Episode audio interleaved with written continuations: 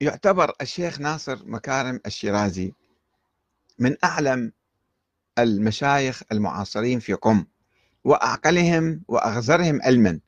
ومع ذلك فإنه يحاول الالتفاف على ضرورة من ضروريات الدين وهي انقطاع الوحي بعد وفاة رسول الله صلى الله عليه وسلم.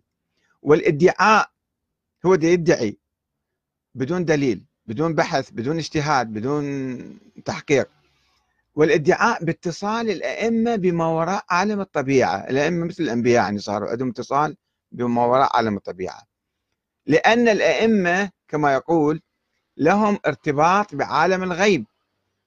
عندهم ارتباط متأكد يعني يتكلم بقوة.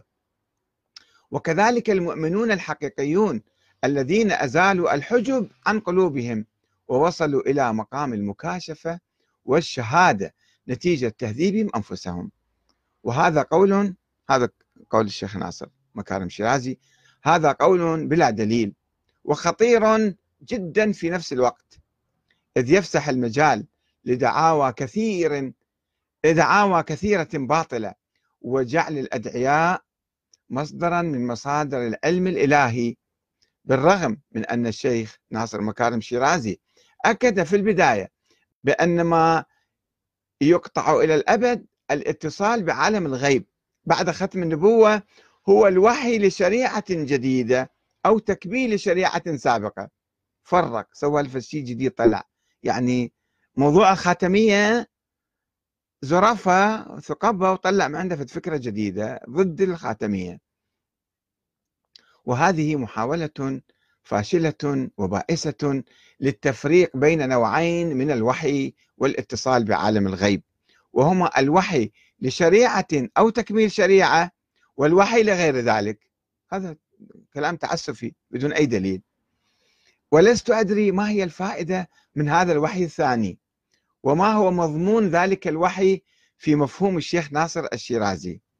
علما بأن بعض الغلاة المتطرفين من الإمامية سابقا وربما حتى لاحقا قد اعتقدوا بأن الأئمة الاثني عشر من أهل البيت لديهم علم لدني ويوحى لهم وتنزل عليهم الملائكة وإن كلامهم وأحاديثهم مصدر من مصادر التشريع بالإضافة إلى الكتاب والسنة.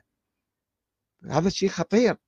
وبناء على ذلك ذهب بعض الغلاة إلى أن الأئمة أنبياء ولا يزال الكثيرون من العامة والشيوخ الشيعة يعتقدون بذلك. ولذلك لا يسألون عن سند الرواية الصادرة عن بعض الأئمة والمرفوعة إلى النبي الأكرم أو بعض الروايات الواردة في الكافي عن الإمام باقر والصادق آه، تتحدث عن آه، الرواية عن الله تعالى. قال الله تعالى يفعل الله كذا. حتى ما يسندها إلى النبي ولا يسندها إلى آه، واحد آخر. يتحدث عن الله تعالى. فهذا منين جاب الكلام؟ كيف؟ نزل عليه وحي مثلا؟ أو صار عنده إلهام أو كيف يعني حول زيارة الإمام الحسين حول أشياء كثيرة الأجر كذا ولا كذا فعل كذا كلها يعني أحاديث بناء على يروها الغلاة طبعا وإحنا ما يمكن نصدق بها لأنها ما تستند على شيء شرعي. والعلماء عادة المشايخ الشيعة لا يسألون عن سند الرواية الصادرة عن بعض الأئمة والمرفوعة إلى النبي. قال رسول الله قال الله تعالى رغم وجود فاصلة بعشرات السنين بين ذلك الإمام والنبي مثلا. ومع أن الشيخ ناصر مكارم الشيرازي قال بأن الوحي النازل على الأئمة ليس وحيا تشريعيا أو مكملا للتشريع لكنه هو وكثيرا من آه، الشيعة الإمامية يعتقدون بأن الأئمة من أهل البيت مشرعون. مثل ما النبي يشرع الأئمة أيضا يشرعون. أو لهم ولاية تشريعية. يقولون عندهم ولاية تشريعية. هم يقولون بعضهم السيد الخوئي مثلا كما تحدثنا يوم أمس يقول الأئمة عندهم ولاية تكوينية وأيضا ولاية تشريعية ولا شك في ذلك. طبعا بدون اجتهاد بدون بحث بدون تحقيق بدون استدلال. هكذا تقليدا أعمى لبعض الغلاة.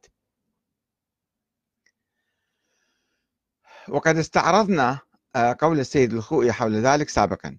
ولم يكتفي الشيخ ناصر مكارم الشيرازي بتأكيد هذه الأسطورة المغالية بحق الأئمة من أهل البيت وإنما أضاف إليها أساطير العرفاء والصوفية الذين يدعون الكشف والإلهام والارتباط بعالم الغيب كابن عربي وملا صدرة وغيره مثلا. واعتبر ادعاءاتهم من البديهيات التي لا تحتاج إلى مناقشة.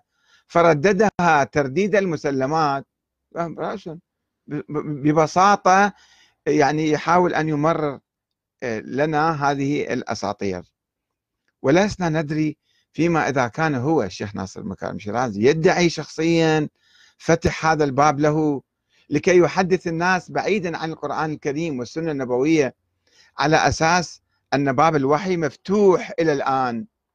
وإلا فليقل لنا من أين جاء بهذه المقولة العجيبة الغريبة المغالية التي لم ينزل بها الله من سلطان؟ مقولة استمرار الوحي اللا تشريعي. والسلام عليكم ورحمة الله وبركاته.